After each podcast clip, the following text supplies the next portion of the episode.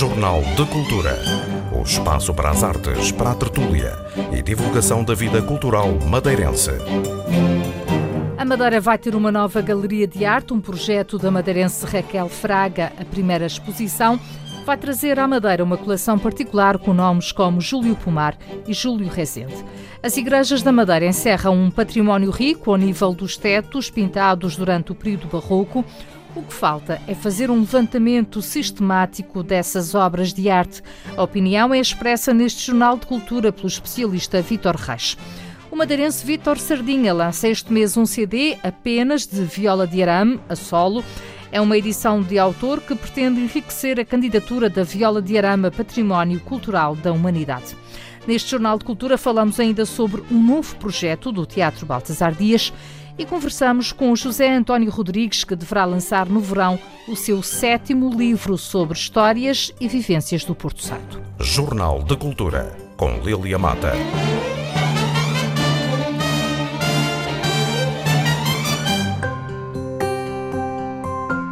Funchal ganha este mês uma nova galeria de arte, chama-se Marca d'Água e ocupa um prédio de três andares, recuperado mesmo no coração da cidade, na Rua da Carreira, número 119. O projeto é da madeirense Raquel Fraga, formada em História da Arte. Os espaços mágicos das galerias sempre a fascinaram. No momento de cumprir o sonho, reconhece que uma galeria não dá lucro, mas enriquece as pessoas. A primeira exposição traz à Madeira uma coleção particular com obras de artistas conceituados entre eles Júlio Pomar, Júlio Rezende, Graça Moraes e Julião Sarmento. Intitula-se Fragmentos de uma coleção deverá seguir depois para outras paragens. Esta não é uma ideia recente, é uma ideia que já tem algum tempo, do tempo em que eu vivia em, em Cascais e, e, quando vinha à Madeira tentava ver um espaço uh, sempre para ver obras de arte e era um pouco mais difícil, embora existam espaços específicos para, para exposições. Uh, entretanto, a vida dá muita volta regressei à Madeira e, e então achamos que foi a, a, altura exata, o momento perfeito para procurarmos um espaço para uma galeria, neste, nomeadamente a Galeria Marca d'Água, que nós vamos abrir um, ainda no mês de abril, uh, com uma exposição um, de pintura uh, privada, de uma coleção privada que é maioritariamente pintura de artistas nacionais e internacionais. Uh, vamos ter o Júlio Pomar, Júlio Rezende, Graça Moraes, uh, Karen Alpel, uh, vamos ter o Julião Sarmento. Portanto, é uma, uma primeira exposição com, espero que seja vista com agrado pelas pessoas que nos visitarem.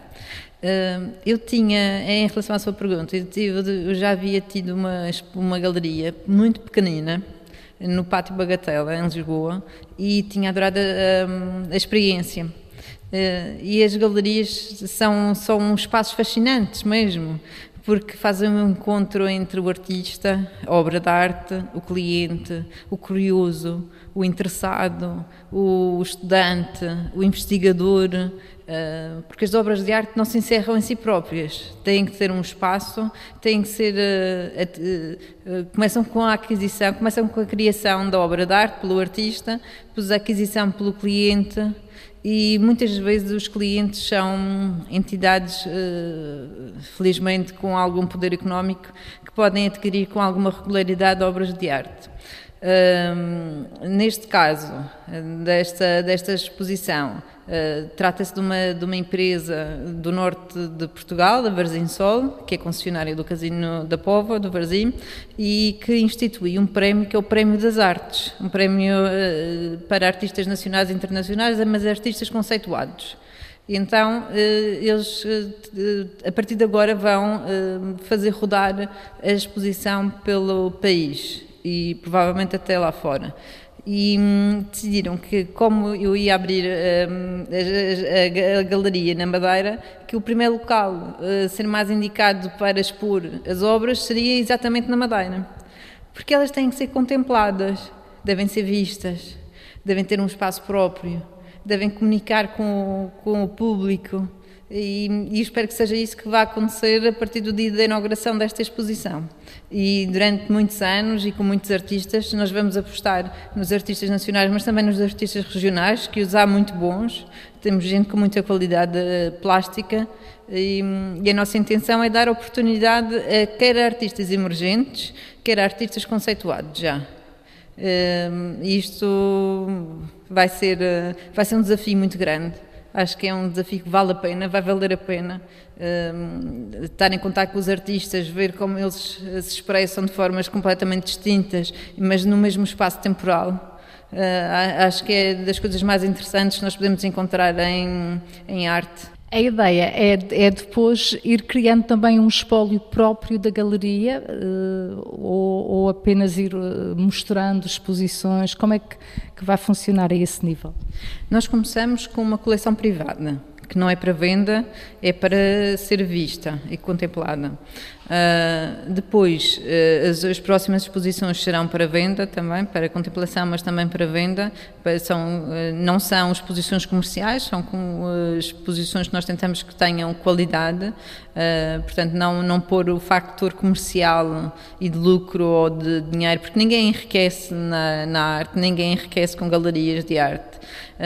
pôr a qualidade em primeiro lugar. E depois, ir adquirindo, por cada exposição, adquirir uma obra ao artista e assim formar o nosso próprio espólio. Mas nunca, mas uh, o objetivo não é a criação do espólio, é dar lugar, dar espaço aos artistas para exporem as suas obras.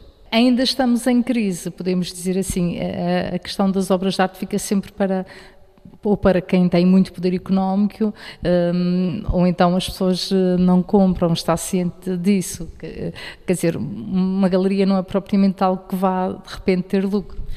Ah, não, nem é esse o objetivo. Né? Acho que de longe de nós esse, esse objetivo do vil metal, como assim, como podemos dizer, mas eh, não quer dizer que também que, que queremos ter prejuízos, isso é um facto, mas eh, estamos conscientes que este é um tempo de crise, a crise ainda, ainda existe e vai perdurar durante mais uns anos.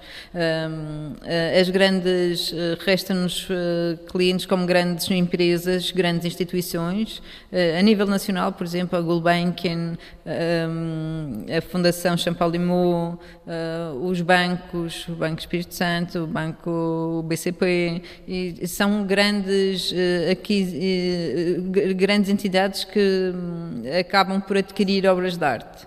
E neste momento o que acontece em tempos de crise é o que é bom, o que é muito bom, valoriza muito. Mas é preciso um investimento muito grande de parte do cliente. Uh, o que não é muito bom, uh, ou menos, menos bom, menos, menos conhecido, às vezes não é uma questão de qualidade, às vezes é uma questão de oportunidade, é a questão de, de não serem conhecidos, uh, os trabalhos das obras e os, e os artistas. Um, para esses, os trabalhos, os valores de, das obras mantêm-se. O poder de compra das pessoas é que diminuiu drasticamente. Já lá foram os anos em que a classe média portuguesa existia. Hoje já não existe. Eh, portanto, já nem sequer podemos falar numa classe média que adquira obras de arte, porque ela, em princípio, não existe. Está muito, está muito destruída.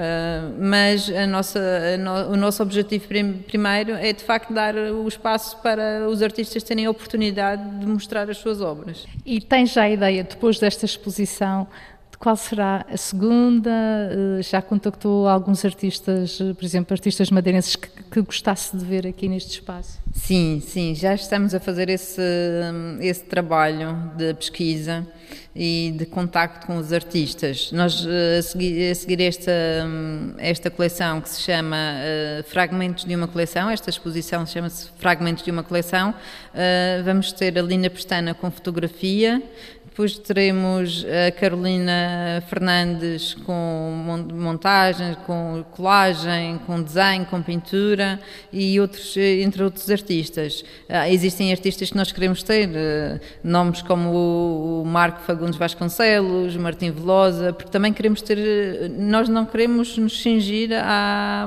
à pintura. Estamos abertos a todas as formas criativas, uh, incluindo performances, vídeo, tudo, tudo, fotografia, pintura, escultura, desenho, gravura, iluminura. Tudo o que posso. E, e, também não, não estamos fechados em, em, por exemplo, na arte contemporânea. Se surgir uma coleção uh, com qualidade e que o cliente, a pessoa, o colecionador queira mostrar, dar a conhecer a sua coleção, também pode nos contactar e nós agendamos de facto, um, uh, conversamos, sabemos se, se, as peças nos agradam, se têm qualidade, se está de acordo com os objetivos do espaço. Uh, os nossos objetivos são, acima de tudo, uh, a liberdade, liberdade criativa. Não, não, não colocar barreiras à liberdade criativa do artista. E somos um espaço, temos a forma, o esqueleto, temos o esqueleto, depois precisamos do conteúdo. Uh, e esse conteúdo só é possível através do, da arte e do trabalho da produção artística. Queremos ter uh, gente que nunca tenha tido a oportunidade de expor, como pessoas que expõem com regularidade na Madeira, Patrícia Somares, por exemplo, gostaríamos imenso de tê-la, um, e, e, outros artistas. Todos os artistas interessados em expor na Galeria Marca d'Água devem dirigir-se ao espaço na Rua da Carreira 119. Raquel Fraga quer dar espaço aos novos artistas, mas também aos que já são conhecidos. O espaço mágico da Galeria com três andares e um pátio interior, está aberto a todos os géneros artísticos. O critério é a qualidade. Jornal de Cultura.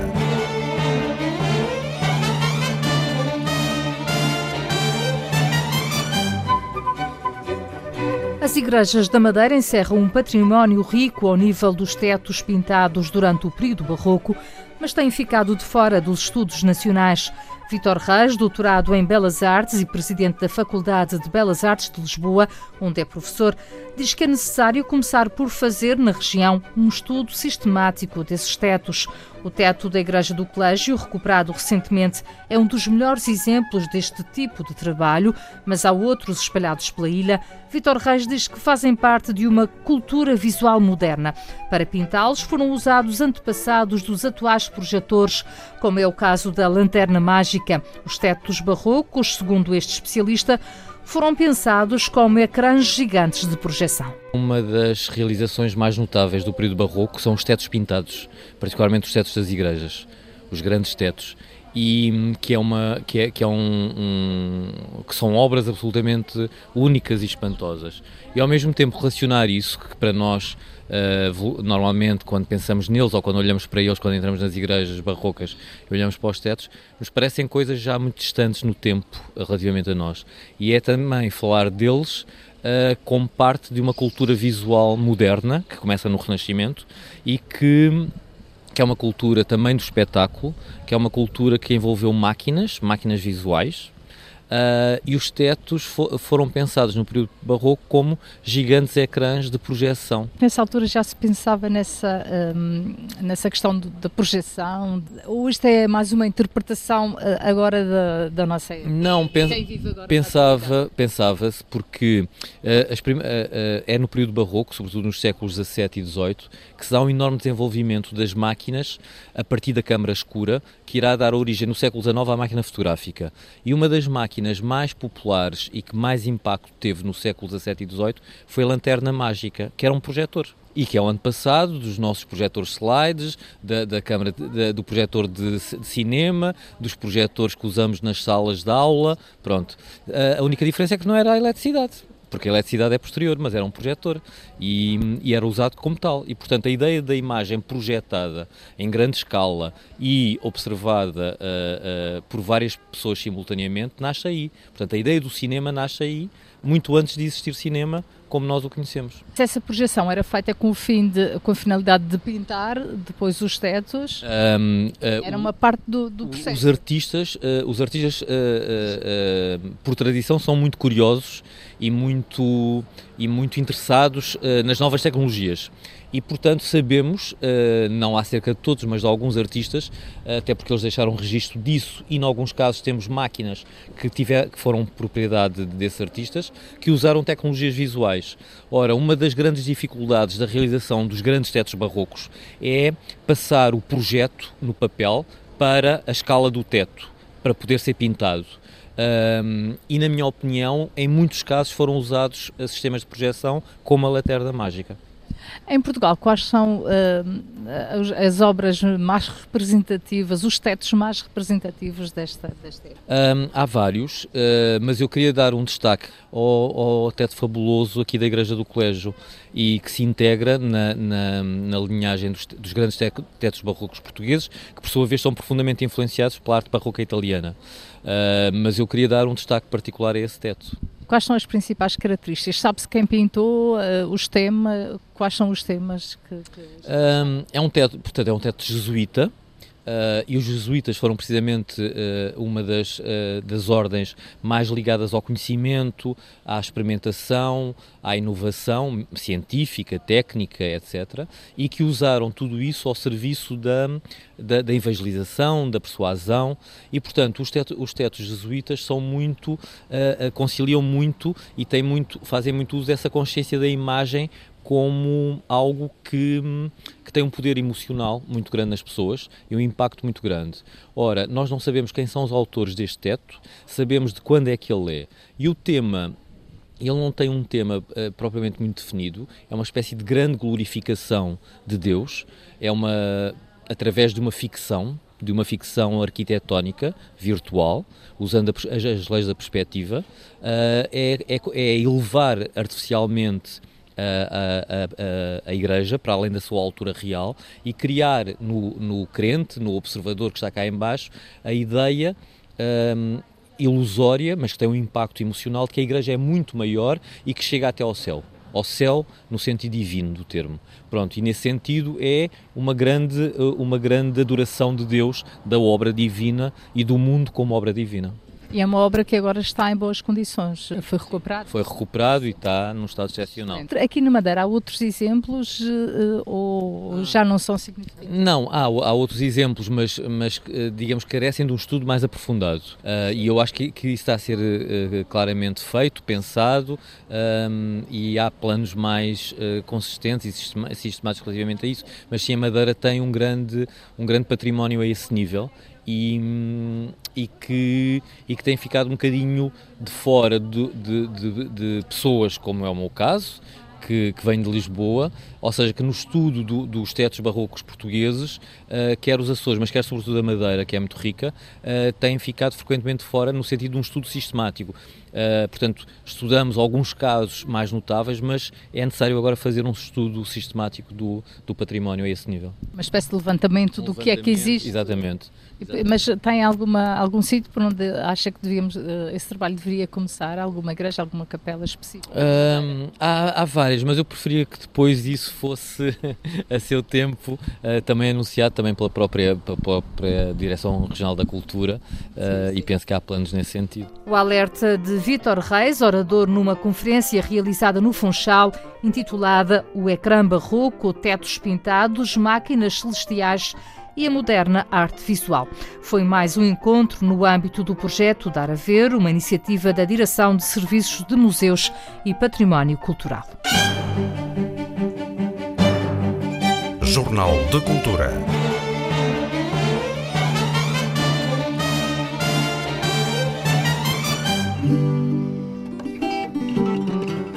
Intitula-se Uma Viola na Cidade. É o primeiro CD lançado em Portugal apenas com viola de arame, a solo. Trata-se de uma edição de autor do madeirense Vítor Sardinha, que pretende dar assim o seu contributo para a candidatura da viola de arame a Património Cultural da Humanidade, um processo no qual estão juntos Portugal e o Brasil. O CD contém temas novos, mas também algumas gravações mais antigas. O disco é o meu contributo, com produção uh, pessoal, para este uh, projeto de candidatura. Uh, a capa do, do, disco vai reunir as, as, bandeiras todas, quer dizer, Portugal, Brasil, as, as da região, uh, Madeira, Açores e, e de outro país, de Cabo Verde. Portanto, é a lusofonia atlântica, é o mar, é, é, é, toda esta linha de mar que vai de Lisboa e, e, que faz, e, portanto, de barco, esta é linha do barco, dizer, é, é, uma linha do, do Portugal de outros tempos e é, e é, de facto nesta grande zona geográfica onde a viola de arame foi um, a todos os géneros. Há música tradicional, Uh, há música feita pela, pela burguesia em pequenos espaços de serões e saraus musicais e, e, há, e música até feita em, em, concerto no contexto de música barroca. Uh, o meu contributo tenho peças pessoais em vários estilos e também, uh, claro, que tinha que revisitar o, o cancioneiro madeirense, os géneros uh, madeirenses um, e recuperei quatro antigas gravações feitas em viola de arame, encordoadas a latão e aço e viola encordoada a nylon. Essas gravações, uma é de 96 e foi gravada por Miguel Camacho, técnico da RDP Madeira, uma gravada no, no auditório da RDP, da, então auditório da RDP Madeira, em 2004, Luís Nunes e Miguel Camacho, e portanto esse é o meu histórico. Uh, é a, a viola no, do seu todo, quer dizer, é usar o, os registros todos e, e, a, e a alma do, do, próprio instrumento está lá, quer dizer, não, as possibilidades todas que o instrumento tem, as limitações também que tem, este do próprio músico também, mas uh, é a viola per se. E daí que eu estou a dizer desde o princípio que este disco é o meu contributo para este movimento eh, que se está a fazer. Uh, nos Açores, o, o, o Rafael uh, de Carvalho está a fazer isto também, portanto, com a viola açoriana. E, e, no continente o Pedro Mestre canta e toca. No princípio, quando eu comecei a tocar, este instrumento significava apenas música tradicional madeirense, chamarreta, charamba, balinho, morisca. Eu próprio, como músico, tinha a concepção do instrumento regional eu agora dou-me conta que este instrumento é tocado do Minho ao sul do Brasil. E, portanto, depois de ir ao, ao, ao Brasil, eu sou um homem novo nisto. Este instrumento é global. É um instrumento da lusofonia atlântica, é um instrumento nacional no Brasil e terá que ser considerado em Portugal um instrumento nacional. Recuperar isso. E, portanto, hoje é muito mais do que do quando eu comecei, que era um instrumento que acompanhava o bailinho, a morisca e o charamba, ponto. E afinal é muito mais. Um CD que é lançado já este mês, na primeira semana de junho, vai acontecer em Castro Verde, no continente. Um encontro que juntará tocadores de várias violas de arame de Portugal e do Brasil Trata-se do mesmo instrumento, apenas com afinações diferentes, conforme as regiões, daí ser considerado o instrumento comum da lusofonia. Esse será um momento decisivo no processo de candidatura da viola de arama Património Cultural da Humanidade, segundo Vítor Sardinha, entrevistado pela jornalista Catarina Cadavez. Vai ser apresentado uh, no, na primeira semana de junho, em Castro Verde, o centro de todo este movimento. O movimento começa em 2006, na junção do Pedro Mestre, viola campanense, com o Chico da viola brasileira. Eles iniciaram, de facto, este grande movimento uh, e depois fomos entrando nós, Madeira, Açores, juntando o norte do, do país com a viola amarantina, a viola braguesa. Depois destes encontros nacionais já foram realizados vários, inclusivamente nos Açores por duas vezes. Fez uma grande mostra internacional em Belo Horizonte, 2015 e 2016. E, portanto, o que é que chegámos à mesma conclusão? E a, mesma, a conclusão é esta. Portanto, a viola de arame é um instrumento comum da lusofonia atlântica, tocado do Minho ao sul do Brasil, incluindo os arquipélagos dos Açores, Madeira e de Cabo Verde. E, portanto, é este o, instrumento principal desde o século XVIII. Começa, ao contrário do que as pessoas pensam quando olham para uma viola de arame, começa a ser tocado pela aristocracia, pela alta burguesia, as modinhas, o, o acompanhamento das áreas do, do, do período barroco, depois os, os e até o próprio fado oitocentista.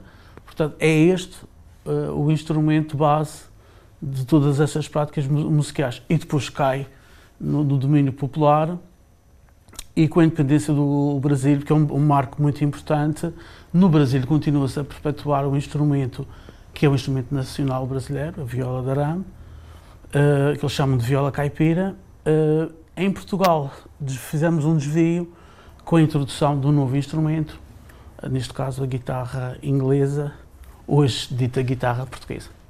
Nesse encontro vamos uh, juntar todas as violas portuguesas, no, sentido em, em, que elas, uh, regionalizadas, portanto, a Amarantina, a Braguesa, a Tubeira, a Beirou, a Campaniça, a viola da, da Madeira a viola dos Açores, é tudo a mesma viola. A única coisa que tem diferente são as diferentes afinações regionais. Portanto, vamos juntar as portuguesas e a brasileira. Juntar investigadores, juntar uh, professores e, e, investigadores com, com larga investigação no Brasil e em Portugal e dar de facto este passo final. E este passo final só se consegue dar quando um, são os brasileiros que, de facto, 210 milhões de pessoas que têm um instrumento nacional e que vieram a Portugal de propósito saber as suas origens, a origem do seu instrumento e iniciam todo este processo que vem revitalizar a, a, a nossa própria viola de arame, esquecida a um canto. E, portanto, isto acontece, em, eh, só para lhe dar um exemplo, isto acontece em 2006. Em 2007, o Chico Lobo vem à Madeira a um, a um evento que é eh, produzido pela, pela, Associação Encontros da Eira. É quando eu conheço o, o Chico Lobo. Em 2008, o Conservatório de Música da Madeira interessa-se e abre o curso e convida-me para ser professor. E, portanto, isto está a despoletar, de facto. E agora temos é que reunir a, outra parte importante, que são é a parte dos investigadores, uh, que, que, fundamentam não é, o pedido, o governo português, o governo brasileiro, uh, eventualmente uh, começou em Castro Verde, Castro Verde também vai entrar, a Câmara Municipal de, de, Castro Verde, e a Prefeitura de Belo Horizonte, que está interessadíssima nisto coração do, do, do, Brasil, Minas Gerais. O encontro vai abordar desde os mestres violeiros ao ensino da viola de arame, que, segundo Vítor Sardinha, está muito mais avançado na Madeira e nos Açores em relação ao continente. Jornal de Cultura.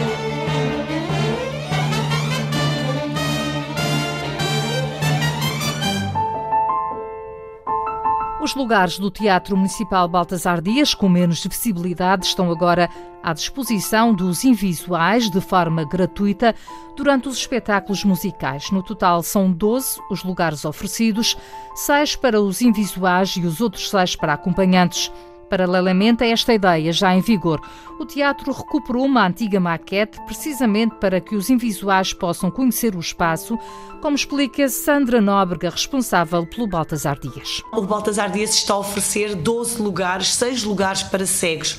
Nós temos, como é um mini La Scala, portanto é um teatro que não tem muita visibilidade junto do, do portanto junto da boca de cena, não, não tem visibilidade, eh, nós não vendemos aqueles lugares. Como nós não vendemos, estamos a a, estamos a disponibilizar seis lugares para cegos. Os cegos podem eh, vir levantar os bilhetes para as orquestras, tudo o que é espetáculos musicais vem assistir gratuitamente e podem trazer um acompanhante. Não pagam, portanto, são lugares de pouca visibilidade, mas que são, são disponibilizados para cegos. Qual a importância disso e quantas pessoas esperam conseguir, digamos? Temos tido já alguns, algumas, alguns cegos que têm começado, a, a, portanto, a, que vêm levantar os bilhetes. Entretanto, estamos a construir, já temos uma base de dados e sempre que temos um concerto, estamos a ligar a dizer: olha, vamos ter um concerto na próxima semana ou daqui a, a duas semanas, quer já que reservemos o seu lugar e já estamos a fazer isso. Somos nós que já os estamos a contactar para isso. Na sequência de desse acordo com os invisuais, uhum. um, há uma ideia de expor uma maquete do teatro para que eles possam também uh, ver Sim. Com, com as mãos Sim, sentir. Uh, a estrutura do teatro. Exatamente. Nós no Teatro Baltasar Dias temos uma maquete que estava, já, estava, já estava feita, estava uh, abandonada e precisava de alguns uh, ser finalizada, digamos. E colocámos o, nil, o linol e colocámos as, as, cortinas, as madeiras, a concha, arranjámos uma concha, foi recuperada por pessoal da casa e a ideia é quando temos cegos, eles poderem sentir a maquete do teatro, sentirem toda toda, toda, a estrutura do teatro, esta grande estrutura que é o, teatro, nomeadamente os fios da teia, as varas, os panos, te, uh, pusemos os mesmos tecidos para que eles possam sentir, uh, portanto, e nas visitas a cegos fazemos isso. Estamos também a fazê-lo, estamos a começar a criar também nos museus, no Henrique e Francisco Franco e no do Açúcar, estamos a, também a tentar fazer isso, réplicas de, de peças para podermos dar a cegos. Uh, para poderem sentir. A pensar no público que frequenta o teatro, a direção decidiu que todos os espetáculos da noite passam para as 21 horas em vez das 21h30 nós baixámos as horas de, de, de, dos espetáculos, ou seja, todos os espetáculos estão a acontecer às 9 horas. Porquê? Quando os espetáculos aconteciam às 9 e meia e, e, e, era um, e era um espetáculo mais longo, ou seja, que demorava mais tempo, havia pessoas a sair a meio da, da, da, do espetáculo. Nós fizemos, andámos aqui à volta a falar com os nossos, com os, com os grandes centros comerciais, para tentarmos ver se conseguíamos ter um, um horário de, de, estacionamento até à meia-noite, mas uh, não conseguimos, portanto, uh, logísticas de privados, não é? E compreendemos. Então o que é que fizemos? Ok, então já que não conseguimos estender a hora do, do estacionamento, vamos nós diminuir a hora do espetáculo. Passámos os espetáculos todos para as 9 horas, portanto, e também é importante para que as pessoas fixem sempre aquela hora, para não que um dia podem vir às 9, outro dia vir às 9 e meia, não. Todos os espetáculos no Baltasar Dias acontecem às 9 da noite e, e, e, e ao domingo acontecem às 18 horas da tarde. Não vão depois disso. É, claro, há, há, exceções, não é? Mas estamos a fazer. Porquê? Porque também fica, acaba, as pessoas acabam mais cedo, eh, conseguem mais depressa poder ter um autocarro para casa, apanhar um táxi ou mesmo andar a pé na cidade. É isso que se pretende. E tem dado resultado, realmente tem dado resultado. O teatro tem estado sempre ocupado, a maior a procura do que a disponibilidade da sala para quem quer ali realizar espetáculos. Sandra Nóbrega revelou ao jornalista Pedro Felipe Costa que todos os dias chegam pedidos de grupos do continente para que o teatro compre espetáculos algo que não é possível para já porque o Baltasar Dias não tem um orçamento próprio. Todos os dias recebemos, o Baltasar recebe à volta de cinco pedidos de, de espetáculos nacionais para vir para virem cá, não é? Só que não, mas a, a, nós a comprar, nós ainda não temos estrutura para isso, mas devemos lá chegar. O que é isso quer dizer? Isso quer dizer que um dia o teatro não tem orçamento, portanto é, dependemos da Câmara, a Câmara é que decide, que decide, o Executivo, não é? O teatro, neste caso a direção do teatro e, a, e o Executivo é que decide eh, os, os espetáculos que, se, que, eventualmente possam ser comprados. E um dia pode ser que o teatro tenha um orçamento. Quem sabe um dia, para já, o Teatro Municipal do Funchal não tem orçamento próprio. Jornal de Cultura.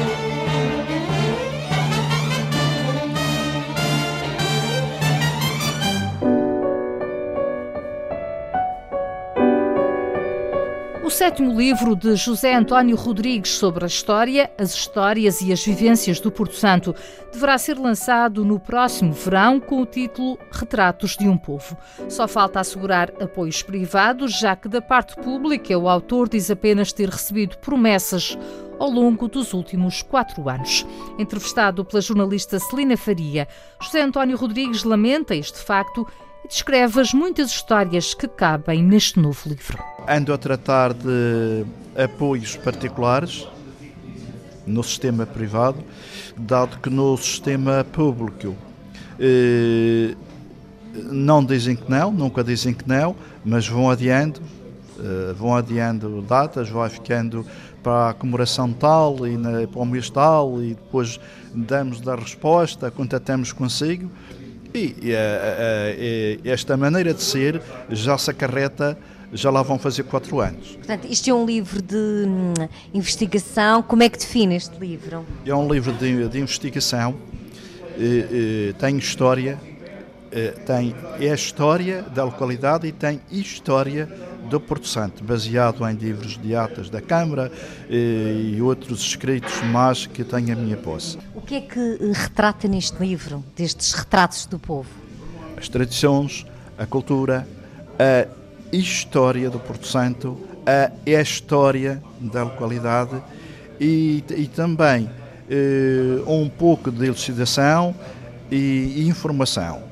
Eh, eu aqui em informação posso referir eh, as águas do Porto Santo, por exemplo, que tem todas as datas desde quando começou a ser explorada a água mineral, desde a primeira fábrica que funcionou no prédio onde funciona a Baiana, eh, até à fábrica da Fontinha, do sítio da Fontinha, e até ao, ao, processo que a Câmara Municipal pôs contra a sociedade, e, e alonga-se até ao ano 2006, em que a água é novamente aprovada para consumo público, porque anteriormente tinha ficado eh, que não estava em condições para o consumo público. E agora está desde 2006, só que não funciona por uma ação, segundo parece, que a sociedade pôs ao Governo Regional para questões de, de indemnização, indemnização e isso arrasta-se até aos nossos dias, até à nossa época atual,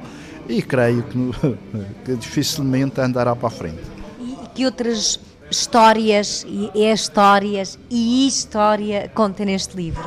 Eh, eu posso dar aqui um, um apanhado, um apanhado do... Portanto, vai desde o povoamento até o século XXI? Sim, mais ou menos, mais ou menos. E, portanto, começa por, porque o livro também tem um, um, um conteúdo de poesia, de poesia, tem poesia popular, tem a poesia que... Recolhas que fez Sim. poetas já falecidos, Não, e, é? E mesmo da minha autoria, mesmo da minha autoria também, muita. E, e tem aquela poesia que também nem é tão bem popular, mas numa linguagem aberta e simples em que para a compreensão de todas as pessoas. E então começo no livro os títulos, mais ou menos que eu, uh, portanto, não posso levar aqui a rigor, mas, por exemplo, A Poetisa Desconhecida, Águas do Porto Santo, como já falei, uh, O Baile da Minha Volta do Trora, porque o baile uh, dança-se hoje a um, baile um baile da Minha Volta adulterado, comemorações das placas da Rua do Estevão de Alencastre, Capela Nossa Senhora da Graça, conferência no Salão Nobre da Câmara Municipal de Porto Santo em 2013, Conto de Natal, um conto de Natal do, par, do Padre Carlos de Freitas, chamado pelo povo Padre Santo, criação do Conselho do Porto Santo, foi em 1835, quando foi a legislação, etc. Curas com a areia da praia, nada tem a ver, eh, eh, são curas do testemunho de curas que houve nos anos 60 eh, eh, eh, dia de anos, esteja é a poesia, e aqui um pouco de uh, forte mulher para a criação, porque na tradição antiga as pessoas punham-se ali ao pé do odre da igreja e as mulheres bonitas que iam saindo tinham que ser fortes e alvas, brancas e coisa, e essa mulher a que era boa para portanto, para parir, para a criação, era um intuito das pessoas. E então eu ponho, que em termos exclamativos, Arpaz, forte mulher para a criação. História da criação da paróquia do Porto Santo, aqui é um pedaço longa, que são 26 páginas a 4, implantação da República e efeitos no Porto Santo dessa mesma implantação, que os reflexos começaram a sentir-se no Porto Santo eh, dois anos depois, eh, em que houve a confiscação dos bens da igreja, fecharam a igreja, essa coisa toda, tudo isso, toda essa narração. O, o Jogo da Malha, monólogo, monólogo do Ferreiro, um conto, eh, Namoro com o Diabo, versos, eh, em Cestilha, Natal de outros tempos no Porto Santo, O Bolo Envenenado é um conto muito antigo e tem um grande moral esse conto. Eh, o Lagar, o Rei o Camponês, pequena súmula, súmula histórica da Igreja Matriz e Capelas do Porto Santo, retalhos eh, de A Vida de um Camponês, Procissão na Armeida, Ser Criança, Teatro no Porto Santo, Um Condenado Inocente, Um Condenado Inocente, que também é um conto lindo, Visita de um Estevão de Alencastre ao Porto Santo, Historial da Canavieira, Tradição de Varrer dos Armários, candidatos, os versos aos candidatos locais, eh, eh, a memória de uma mãe, três filhos, Natal é nascer, renascer imortal, eh, ser bom, aqui é um, um exemplo qualquer, a pessoa ser boa, que ninguém é bom, ninguém é perfeito, mas pronto. Mestre Lídio e o seu amigo Cordeiro, um conto que faz muito rir e que foi verídico, Mestre Lídio Pardal Velho, que também faz rir, e é um pedaço picante e foi verídico também. Expertisa de aluno, a capoeira dos morgados, amor de mãe, a agricultura tradicional de Porto Santo, que são 32 páginas A4, em A4 são 32 páginas, vem desde a preparação dos terrenos até ao pão sobre a mesa a árvore mais antiga do Porto Santo, a árvore de Nossa Senhora, que é a árvore mais antiga no Porto Santo, que ainda existe, e eu refiro... E aqui, Onde é que fica essa árvore? Fica no Pico dos Morinos. E eu aqui, por exemplo, eu faço o seguinte... É que, que, tipo de árvore é essa? É, essa? é, uma, é uma, portanto, uma oliveira chamada oliveira brava, uma oliveira. Eu aqui faço o seguinte, portanto, exemplificando, a árvore de Nossa Senhora, ponho a introdução como era Porto Santo em tempos nas suas descobertas com a arborização e depois separo a lenda. Ponho a árvore Nossa Senhora linda, linda, portanto desdobro. A origem do pão por Deus e tradição no Porto Santo, o padre José Gonçalves da Costa no Porto Santo, que foi um padre cientista que esteve cá no Porto Santo, que ainda há caracóis recolhidos por ele e outras coisas mais no Museu do Funchal, palmeiras e palmeitos do Porto Santo, houve, houve niticultura, súmula histórica da polícia no Porto Santo, quando começou a polícia no Porto Santo, e é muito interessante isto. E, eh, e pronto, e por aqui este mais ou menos. Isto pode às vezes divergir um pedaço, um pedacinho, não, não digo um pedaço, um pedacinho, mas é mais ou menos isto o conteúdo do livro. O livro terá ilustração e será um livro para umas 250 a 260 páginas com fotos da época ou gravuras? Fotos antigas e não vou dizer que não terá alguma da época, possivelmente que tenha, mas fotos, fotos a preto e branco, se possível. José António Rodrigues já lançou vários livros sobre a história, as lendas e as tradições do Porto Santo. O próximo deverá ser lançado no verão. Chegamos assim ao final desta edição do Jornal de Cultura. O apoio técnico foi de Miguel França e a sonorização de Paulo Reis. Fique bem. Jornal de Cultura. O espaço para as artes, para a tertúlia divulgação da vida cultural madeirense.